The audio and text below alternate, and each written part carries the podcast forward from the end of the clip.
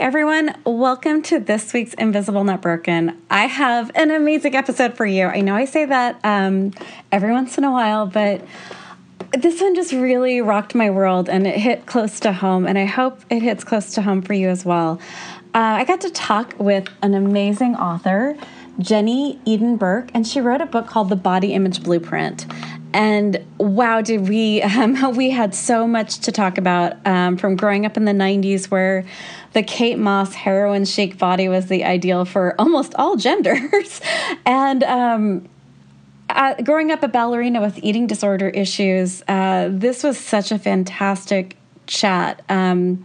And like I said, it, it, it, hit really close to the bone. And get, talking about body dysmorphia and the focus that this country puts on all genders for looking a very specific and certain way, and how damaging that can be. Um, that was that was a really great chat. We also went over Jenny's um, Hashimoto's and alopecia areata. I am so sorry. You all who listen to me know how bad I am at pronouncing.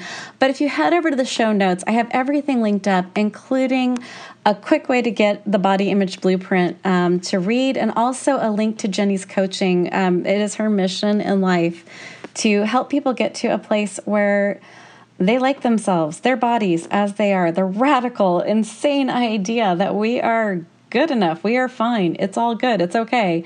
We don't need to spend billions of dollars to a dieting industry. All right, I'm going to get off my soapbox before you turn me off. I promise.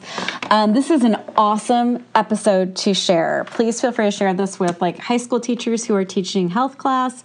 Feel free to share this with parents of teens and preteens and kids. This is a really cool episode to just kind of get your feet wet into our chronic illness world, but also um, it's a really good episode even aside from the the chronic illness world just to like take a minute and think about body image and what the over sexualization and hyper focus has done to all of us who are who are um, maybe not the exact embodiment of the American ideal of of uh, body types. I'm going to stop rambling. I promise. So sorry, everyone. I am in so much pain today, and I'm trying to uh, get all my show notes done. Um, thank you so much. Please share this episode. I think it's one of the the best ones to share. Hi, I'm Jenny Eden Berk, and I am a certified eating psychology coach, a body image mentor, author of the best-selling book the body image blueprint and also a motivational speaker I am so excited because there's so much we need to unpack here. like, I want to talk to you about body image so badly. I, I, it's um, it's something that I have been dealing with most of my life. I was anorexic for years, bulimic mm-hmm. for years, and then you also have Hashimoto's and alopecia. And I'm hoping I'm pronouncing that last one properly. We have so much to talk about, and we are on a time limit, so I'm going to hope we can get through most of it. Uh, do you want to start with the body issues and how you got interested in this? Because I really want to pitch your business. This is an amazing book, and I really want to, to talk about that. Make sure we don't get out of time for that one. How did you get interested in this? Thank you so much. It's so nice to be here with you, and um, I, it's. I feel like it's been a work in progress my whole life. You know, like many women.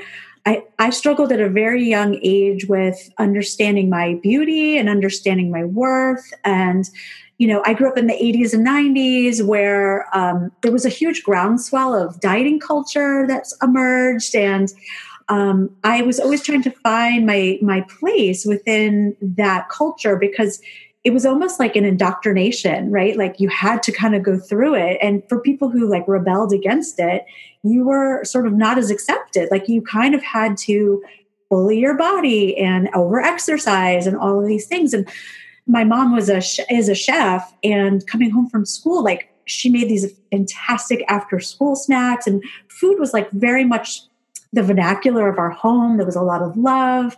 It was always food and really good food. I expanded like a really good palate from a very young age but i was the only one in my family who was bigger than the than everybody else. So i was i always felt like sort of like huh okay i notice I, I mean and children don't inherently think bigger or smaller is good or bad right? It's only within the context of context of the larger society. So when i started to go to school and i saw i was like a little bit chubbier than everybody else like i started to realize oh okay this is i am different and i and it's not for the good. So i need to do everything i can to become to be in a smaller body so that I can be loved and desired and admired and all the things that every person in life wants really and it wasn't until like I ended up my whole career was weight loss. I ended up helping people for 13 years like losing weight and finally I just kind of got really really sick of it and I was I had I started to feel like there had to be something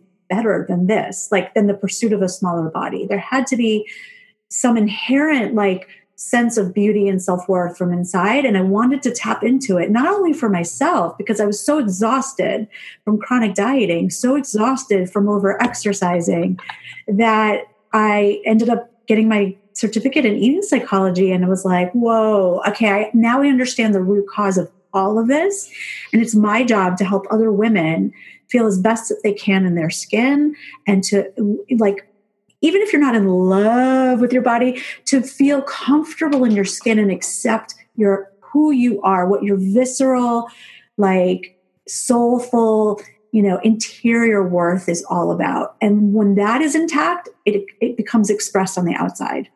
And that's what work is now. I, I, I, can't even begin to even start to unpack, but I'm going to try because wow, um, everything that I've ever wanted to hear from someone about body. When someone says like I'm a body coach, it's like, huh, you're going to try to help me lose weight, aren't you? I don't want to. I mean, like, and so hearing about that it's acceptance is beautiful. Do you think that? Um, we, I think we grew up around the same time of the Kate Moss uh, militia of um, heroin chic. I think it was called. Oh yes, we should aspire to. Absolutely fantastic. Um, it seems like when you're talking about the social aspect of it, it almost seemed to me like when I was growing up that weight loss was a woman's way to be able to connect with other women the way sports are a way for men to connect with other men. It was a way to express emotion, to instantly bond, to be like, oh, this diet, this diet, this diet. It was almost like it wasn't even about the body necessarily anymore. It's almost a way to connect was about the mutual hatred of something. Yeah. And that was so disturbing, especially like um, growing up in the 80s and 90s when 17 magazine, and I'm going to call them out specifically, that they used to have in the back their models, they'd have the pictures with their height and weight. Mm. And, uh, first off, lying is most lying, lying liars. No one is five foot ten and 130 pounds and still looks like that. Like maybe some do, and I'm sorry if you are like that. I'm so sorry, but it just it, I was 100 and like 17 pounds and five foot one, and I'm like the math isn't working for me. and that was me being like not eating at all. Like for most of high school, I was a ballerina. It was um, cigarettes and black coffee and vomiting. That was the, that was a skill set.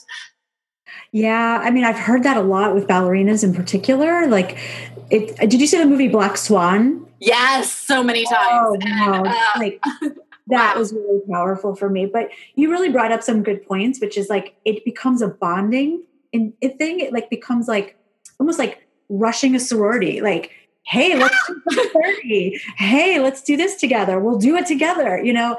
And and then there's inherent competitiveness that comes. There's inherent like um sense of like failure and success, which is so unfounded. It's so arbitrary because really, what is the success? What weight? What size? Like what it really de- is deemed the success there? And ultimately, it ends up having people see like the 17 magazine, like seeing those numbers. Ultimately, you, we can't escape from compare, comparing ourselves to that. And when we realize, like you did, and recognize that there's no way that we can actually achieve that subjective ideal, then we're left with this sense of total desperation and worry. And we will go to extreme measures to get what we need or what we feel like we need. And that does include vomiting, it includes laxatives, it includes over exercising, it includes fasting, it includes juice cleanses or surgery, whatever it takes. And that's what I'm trying to dismantle from the ground up because no woman should have, ever have to go through that to feel that they can be loved, have success, be desired, have uh, accolades and admiration. And yet, this is what so many of us go through. And you brought up such an interesting point with Black Swan, and I just want to hit on that real quick because yeah. it's something that, like, and I'm trying to be more open and honest about this stuff myself. I, I generally, I know it's shocking, but I generally tell a lot of information to keep from saying the stuff that's really important. So I'm going to say the stuff that's really important right now, which is that in Black Swan, they really hit home the idea of the sexuality of the innocence of the very slender body of the very um, staying innocent but corruptible and I think that's a huge issue in our society. And I know for me, when I grew up, I experienced a lot of abuse and issues when I was young. So when I was cruelly 10 years old and started to get boobs, like that was awful. All of my mm. friends who did not experience those things and were still like super bright little 10 year olds were were like little reeds. They were little will o' the wisps, and here I was getting boobs and hips, and um, oh, the, uh, the, that just really ended up making um, me a target. Which mm-hmm. part of like the losing weight and the desperateness to be so skinny was that I would be less of a target for grown men shouting at a 11, 12 year old, or you know. So I think that there's also an aspect of that for female weight loss of there's a safety if you don't have visible secondary sexual characteristics.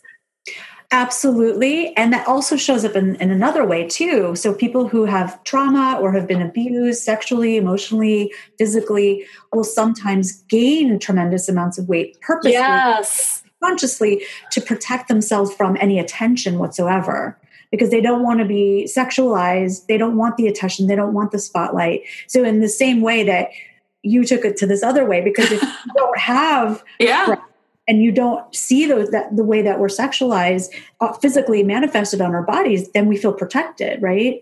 Um, and also like we've been taught as women and girls that we shouldn't take up so much space right? So like how dare you take up so much space? Like how dare you like the audacity of who do you think you are? Yeah and like so sometimes people you know go the other direction just as like a big fu to the culture. Like you're going to tell me i can't take up space? Look how much space i can take up you know?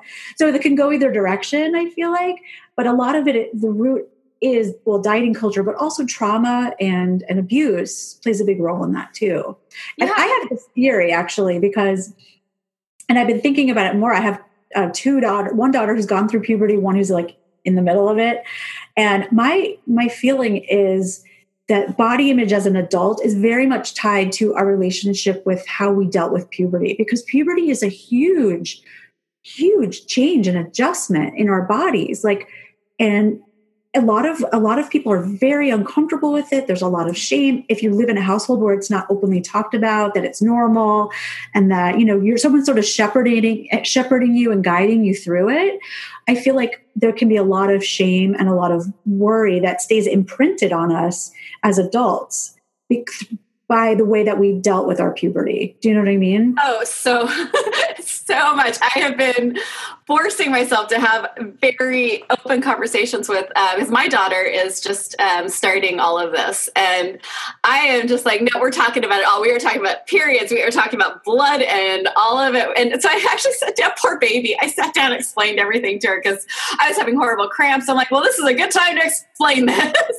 and she, poor little thing, I, I swear, am I allowed to swear if you're if you're sharing this podcast? Do I get to? Oh, thank fucking God. uh, I was being so good. I hope all of my listeners know how good I was being because I know you do a lot of like public stuff. And like, if you want to use this, maybe I shouldn't swear. No, I'm going to swear now. Great. Um, the poor thing just looked at me with like what I think most women feel, which is, are you fucking kidding me? For every stage of of growing up females. Like you get like nine to ten years of like everything's fine. Everything's like like like my brother, like like all the other people. I, I can do this. And then I'm sorry, I'm going to bleed every month, and then I'm going to be throwing up, and I'm going to have emotional swings, and I'm going to feel like my uterus is being removed, and I'm still supposed to just smile and play and be like everyone else. And I'm sorry, getting boobs hurts, and then it's the whole like pregnancy thing where no one t- really tells you any of that because no one would have a baby, and then like menopause I'm like, okay, fuck this.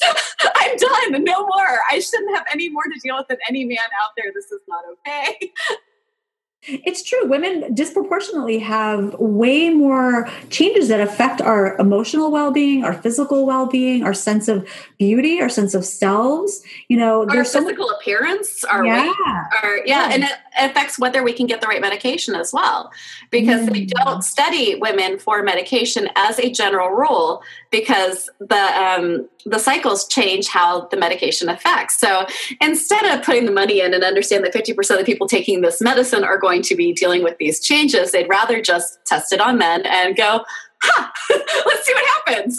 yeah, it should work, right? totally good. It worked on this guy over here.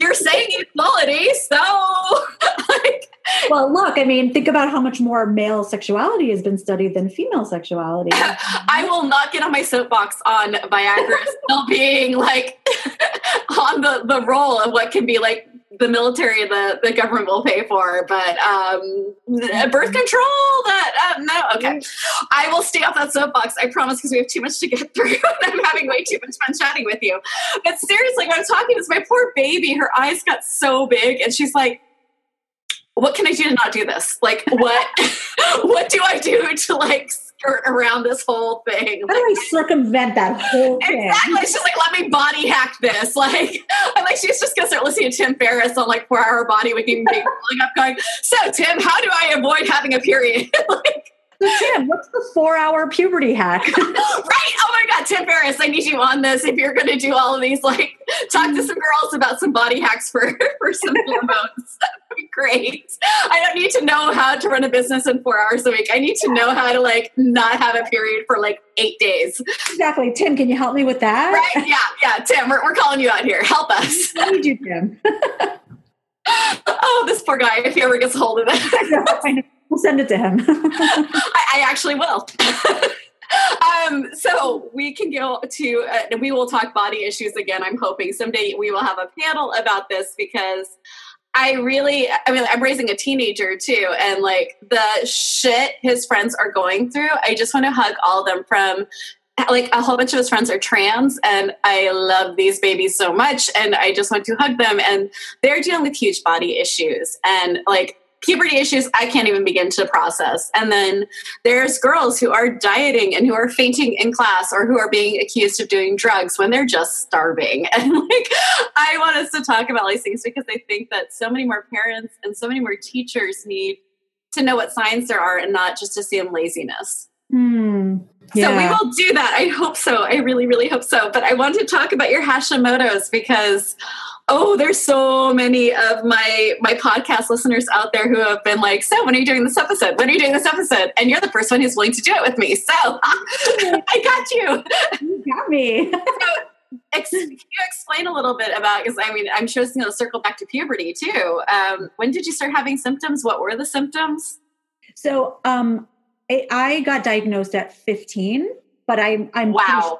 Those symptoms were there. Okay, I just need to back up for one second. How did you get a diagnosis at 15? Like every doctor I saw was 15 just said I was crazy, which not necessarily untrue, just not the first. I so I had a like I think if it was like just waking and tiredness and being cold or whatever, it wouldn't be like they'd probably say the same thing. But I had a, a goiter. I actually had um Oh, a tell right here. as my a mom- teenager? Yeah, my mom saw that my throat was like looked really swollen and like she she actually had she does have um hypothyroidism and my grandmother had it. So she had it within her purview that like I could be getting Okay. it. So I think I credit my mom too for being really aware of that lineage and being able to be like, you know what, let's check you out. Like let's see if you actually have this. And lo and behold, I did. And the funny thing is, like, I thought it was a panacea. Like, oh, good, now I can lose all this weight. And like, now uh, I'll take a pill and I'll never be tired again and I'll lose all this weight and everything will be amazing. I love the naivete. It's so cute.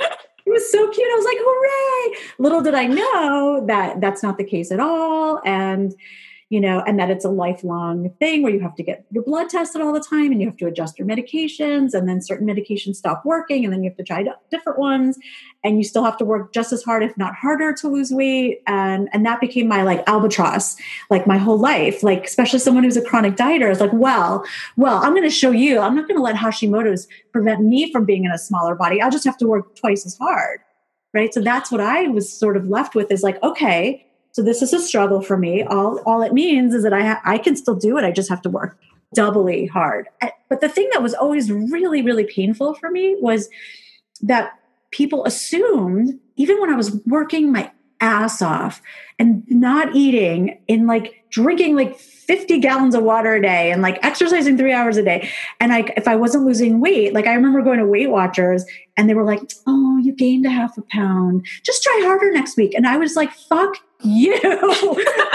Have no idea how much time and effort I'm putting into this. And I felt like nobody believed me. I feel like people thought I was eating brownies like uh, in my bed and like, you know, people thought I was like watching TV and like just on the couch all day. And it's could be nothing from the truth. And yet I felt this like defensiveness to to like almost defend my honor. Like, no, you don't get it. I am bullying my body like a dutiful dieting diva. I am. oh my god, I love the whole imagery there. But could you just imagine for a minute the dieting industry? I believe is it's uh, it's definitely a billion dollar industry. I just can't remember if it was two or six, and my brain mixes up the facts on that one. But billions of dollars is going into the dieting industry, and look how much time and energy you spent and I spent. What the hell could we have done with that time and money? like, if mm-hmm. every woman in the world just went, you know what? I think I'm good. I, I'm, good. Like, I, so there are bumps on the back of my legs. You know, if we're not talking about a major health issue that's like keeping you from walking or getting outside or or sitting at a desk like if we're not talking about that like just i'm talking about the general woman in the world who just went i'm good. What industries would fall? And what can we do with that money and that time and that focus? You know it's so poignant that you're saying that. It's so true. And this is like literally what wakes me up feeling motivated every day is that i get a chance to change that conversation i have my own experience of being like you know what? I'm ditching all of this bullshit and I'm going to write a freaking book. Okay. Like that's what I'm going to do at that time. I'm not going to count calories anymore. I'm throwing away the scale. I'm going to eat a freaking brownie and love the heck out of it. And I'm going to spend my time and energy like helping other people and writing a book. There's no way I would have done that had I still been obsessively dieting and in MyFitnessPal every single hour and like at the gym three hours a day. And like I would like my kids would come home I mean, I would come, my husband would come home from school, from work rather, and I'd be like, okay, I'm out of here. Good luck with dinner. You know, I, you know, whatever. The kids, they'll be fine. And I would just leave. And I prioritized weight loss over everything else. And you're absolutely right. Think about how many more women would ascend in the workplace? How many people would write books? How many people would run for senate? How many women would do incredible things and give their gifts to the world in a much deeper way to have deeper relationships? If they just stopped if they just said i'm like you said i'm good. I don't need to do any of this bullshit anymore you know? Yeah that doesn't but first off i mean let's just go with the basic facts. It doesn't necessarily work and I know people are going to write me letters, and that's okay. Go ahead, feel free.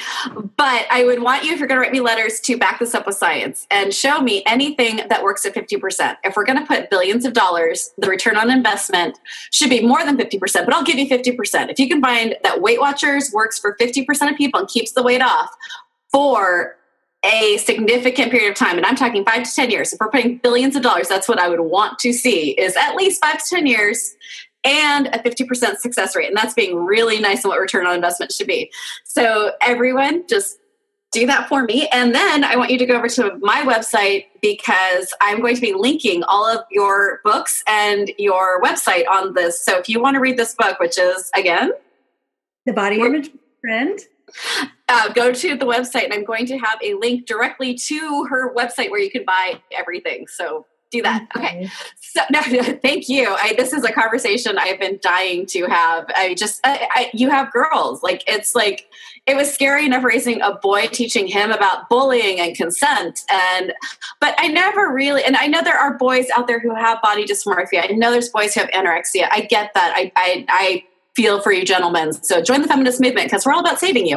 Um, but raising a girl scared me even more. And I know that's not fair, but it did because everything that I knew I was caught up in, I just wanted her to avoid so badly. I'm like, that that spark she has, that magic that will get dimmed by starvation. Like Let's keep that going. Um, I'm so sorry to like off track there. But I want to get back to the Hashimoto's. And so you were dealing with the goiter, with the, um, did you have the hair loss along with this at that time? So I didn't know it at the time, but it had already it had already started. Like that whole process. I had like really, really, really long, thick, like tons of hair, and so it took. I didn't start noticing any hair loss until I was 23. Wow. And, yeah, and then I started to see something, and I was like, "Oh my gosh, what is this?" And you know, a, a woman like for some reason beauty is often identified through our hair because we see that we see rapunzel we see all these like you know cinderella all these amazing like queens and they have this amazing hair and like it's always you know like very concurrent with like sensuality and like desire and you know what i mean so our hair becomes this like motif for our own desirability and if you start losing it I know, and at the time when I started losing it, it wasn't like there were a whole lot of options back then at all. I just had to like suck it up and be like cover it and like worry, worry, and worry. And I mean, um, it's just one more thing that you're trying to control. Like it's one more thing you're obsessing on and controlling and worrying about throughout the day, like the body, the hair, the yeah, everything. And it was it was really debilitating. Like i i spent a lot of time trying to find solutions and going to doctors. And you know it, it was more devastating and more traumatic for me than even the hashimoto's because i i had a pill oh. and i could just, you know? Yeah. And it started off as alopecia um, what's it called? Androgenic alopecia which is a hormone you know it's male it's female pattern baldness apparently. And so what that meant was that there was a, it was going to follow a certain kind of pattern where they would it would start to thin in the front right? And it, believe it or not i wasn't diagnosed with alopecia areata which is different until last year. And that one is an autoimmune disease similar to hashimoto's is, is autoimmune. And oftentimes people who have hashimoto's or have other lupus or other autoimmune disorders can over time develop aria develop areata and so i was sort of i had i'd never had any symptoms of it. And then i woke up one day my daughter was like mom you have this huge bald spot in the back of your head. And i was like what? I'm like no. And i look and it was like the size of like a half dollar on my scalp in the back. And i was like oh my god like what do i do with this? And i started to like see all these doctors and um, luckily, it's grown back, but you know, there's no telling where the course of it will go. Sometimes it goes into remission. Sometimes, if you have a lot of stress, it flares up. Sometimes it shows up, it gets started to show up in my eyebrows a little bit. Uh, yeah, so it's like a whole nother thing to tackle onto it. You're just trying to collect all of the disorders. So you're just you're just being you're being greedy at this point, right? yeah, I got the potpourri here, you know, ladies. I know, I know, I'm special. and you cheers for the daughters for calling all of us out on anything that they see wrong. My daughter's like, "What's that bump on your face?" It's like, yeah. thanks. Great. Huge zit on your nose. Did you notice? I'm like, yeah. Mm, yep, I did. Oddly, oddly, yes, yes, that did come across my mirror this morning. Thank you. That's gross. Yeah, I really. I'm so glad I went through all that time and labor with you. That was I, my time well spent right now. I feel like I got the strangest freaking weird disorder disorders like during and after my pregnancy. I don't know if you experienced this, but like I had um I got I got a I got a boil on my chin. A boil. Oh. I, it was like this nasty okay. Boil. so anyone who's listening who does not know what we're talking about, boils are basically like pimples on steroids. Like yeah. they are like they are they are almost tumorous. Yeah, it was like a cyst, like a huge, like cyst looking thing. And it was so painful. And then I got shingles. I freaking got shingles. Okay, because pregnancy is where you're supposed to feel the most beautiful and such. Who the fuck says this stuff? I need to meet you all who really enjoy pregnancy. I no, no, I didn't get the outward symptoms, but I didn't know I had Ehlers-Danlos when I was pregnant at all through either pregnancy. We just knew I had fibromyalgia. So um, Ehlers-Danlos for people with um, with pregnancy is a whole different universe because it's connective tissue. Mm. So as you're getting all the relaxin in your body to relax your joints, well, I don't need help with that. so I was just like dislocating. And then the real big problem is is that you end up with early labor. So I started labor at like five months with both kids because the ligaments to hold the uterus with the baby. And gentlemen who are listening to this, if you do not know what uterus is, please go to Google immediately and don't ever have a comment again about women's healthcare. Oh, sorry, sidebar. Um, but it would hold the uterus up. So the babies were like, even like as small as they were at five months, were like, okay, so I guess I'm done, ready to come to the world. And so it was like these two you very had your babies at five months. no, but it's super traumatic to try to keep them inside. Like it you was, were on bed rest. no, because I'm not good at that. Um, so my son actually ended up being born on time, but like a ridiculous three day labor, 72 Oh. hours. Yay! And then my daughter, um, she, I started serious labor with her at six months, where I was like in and out of the hospital nonstop with like IVs full of like steroids to try to get her lungs developed, and we held in there until um, until just at terms. I think we're at 37 weeks when she was born.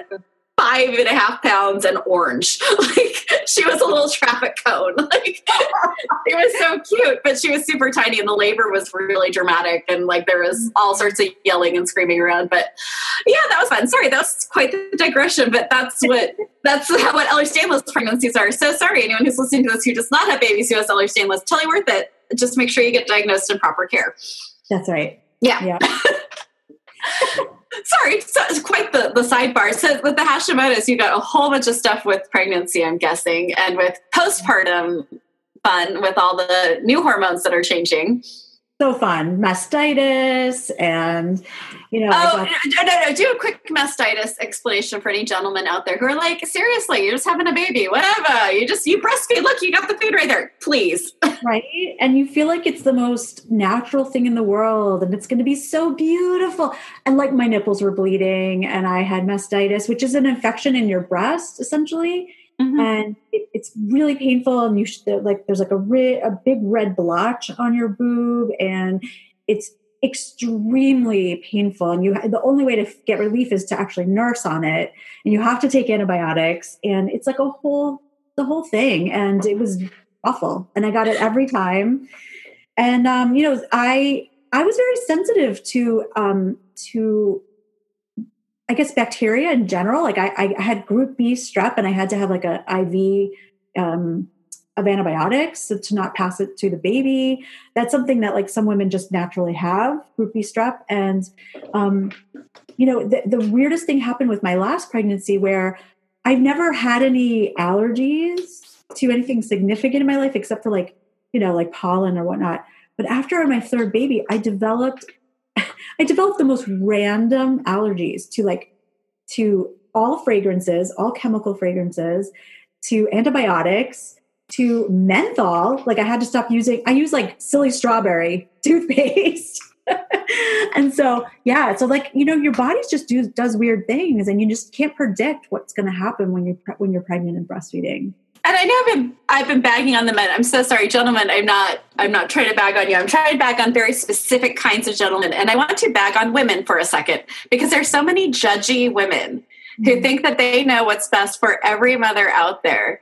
And you chose to do this. Some people choose like I'm done with breastfeeding. We're going to bottle. Um, that's how that's going to work. So this is the whole point of this podcast is to be gentle with each other, to not just rush to a judgment. Be kind to people. Don't just be mean.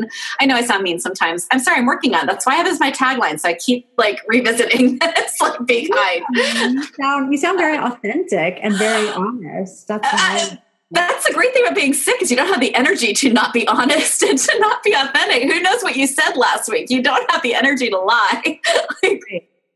like, right. uh, whatever's going to come out will come out. There's, there's no. My poor children are just like, mom, please back it up. Just deep breath for a second. Rounding breaths in through your nose, out through your mouth. So um, I know you're on time constraints, so I'm trying to be really like mindful for you, and I don't want to be because I'm loving this. but I do want to ask about like what have you found? Like my favorite question for everyone is stolen from Tim Ferriss, so thank you, Tim.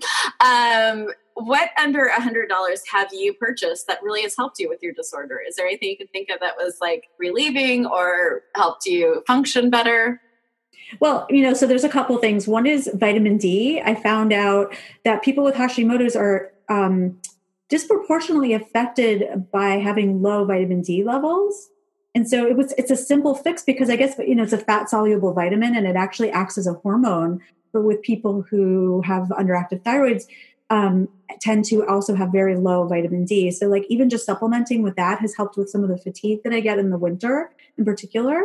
And then um, really this isn't really under a hundred dollars, but it's under a hundred dollars a month, which is my vegan home kit delivery service that I get, which really makes me feel nourished and happy and gives me like a confluence of different um, macronutrients and things, foods that I really love and give me pleasure and are easy to make. And so for me, that's been huge. Do you want to give a shout out to that company?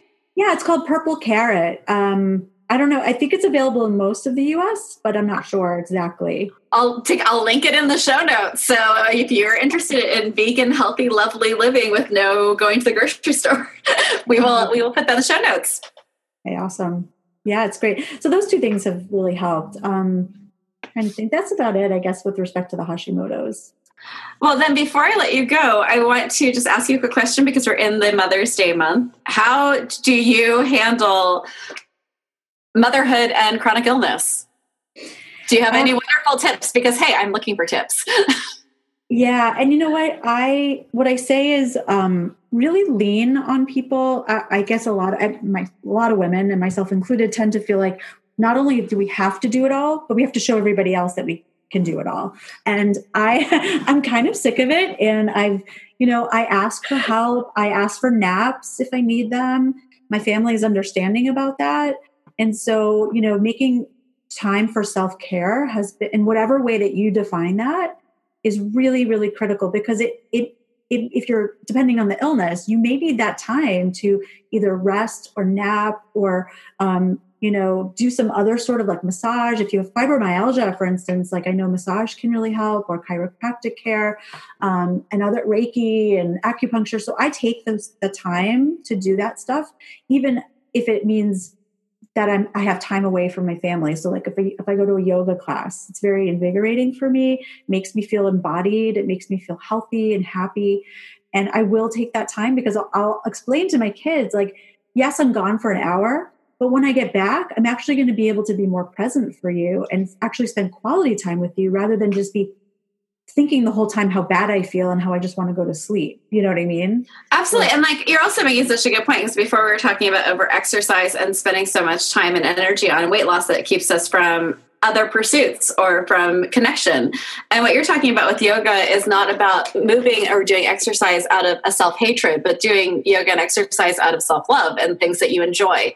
So if you mm-hmm. don't enjoy running, knock it off. If you don't, like I'm saying you actually enjoy, like we're not saying don't move, don't exercise. We're just saying you don't do it out of hatred. like exactly, like do like what I what the biggest tip. Or I, am saying, I'm so sorry, I put words in your mouth. no, I'm glad you did because those were perfect words. Like that when I realized that that movement could be an act of self-love and that I could move in a way that was going to be consistent with my own body mechanics like that was a game changer because I would force myself to run and I would force myself to do things that I hated. I hated. And now I move in a way that I love because I know that I can and it fits it it fits into my own body mechanics and where I can tap into my own strength, right? Rather than somebody else's version of an athlete or strength. Um, and that's been a real game changer for me too. I saw a great shirt that um, had this person running. It says, "If you see me running, run with me because something's really wrong." like yeah, that's me right there. Like if I'm running, that is definitely time to start like booking because there are zombies or a T Rex or a like Godzilla behind me. I do not run unless chased. by saying very scary, like not no no two year olds, no five year olds, no. It needs to be saying terrifying. It needs to be a zombie, a cop, apocalypse. Absolutely. And by the way, if anyone out there actually enjoys writing, cheers, Mazel Tov, blessed be. I'm so thrilled for you. There's an awesome app called. Um, oh, I'll link it in the show notes. I think it's called Run Zombie and oh, it's yeah. the only thing I've ever enjoyed, like on the elliptical. And it basically walks you through, it walks you through, runs you through a episode, like a fake episodes of Walking Dead, and you like you run when you're supposed to run away from the zombies. You can hear them breathing down your neck. I'm like, this is actually oh, entertaining. I loved. It. I'll put it in the show notes because I think it's only like eight dollars for like ever or something, or unless they move to a subscription base. But like, if someone actually enjoyed this, like running, this would be great. Yeah, it's like, don't worry that you're going to be like having heart palpitations. Like, no worries, you're going to be fine. I, you know, so yeah, well, I have POTS and I have Ehlers-Danlos. So basically, I'd be the zombie behind everyone, like just taking my femur out and throwing it at someone and like falling down from like lack of heart working. Oh my, God, my, my, body's idea of like you're in danger is my heart stops pumping fast. It mm. starts, it slows down significantly until I feel like I'm going to fall asleep. So my body's response to danger is, hey, sleep through it. It'll be mm. good. Either you'll be dead or you won't notice. But hey, I got you. Just lay down. That's really interesting. They also have like zombie 5Ks where people they like oh. dress people up as zombies. Yes chase you while you're running. Like, oh my god! Um, but I wanted to share this like quote before we go. That yes, you know, um, Samantha, uh, not Samantha, uh, Sarah Silverman. Love. I love her too. She has this quote that's like, um, "Mother Teresa didn't worry about her thigh gap; she had shit to do." yes. Which I love. I'm like, uh, yeah, we all have shit to do, and like obsessing about our weight and our thigh gap doesn't have to be part of it. No, and I think your next book, you need to get a foreword from Sarah Silverman. Yeah. Do you have a contact? Uh, I know, but I think if we tweet at her enough with this interview, we, we might be able to get her interested. no, there you go. I love that. Persistence and care. okay. Thank you so much for talking with me. This was such a fantastic interview. I absolutely adore you. Oh, ditto. I was you're so much fun. I am entertaining, I've been told. entertaining with different like emphases on the word entertaining. Well, you're I love your energy. You just have a fabulous energy. And we will get that roundtable going, the body image roundtable or something. Send me a message and everyone listening, start sending messages that you want this. All right. Thank you so much. Have a great day. Bye. Bye. Thank you so much for tuning in this week. It means so much to Kiros and I. We're still a baby podcast. We're only six months old. And if you would like to be really, really nice to us, you can share this episode with a friend or someone you wish understood chronic illness or invisible disorders better. And you can also go to iTunes, leave an embarrassingly nice review, and of course, press that subscribe button. Tune in for a new episode next Monday AM. And until next time, be kind, be gentle, and be a badass.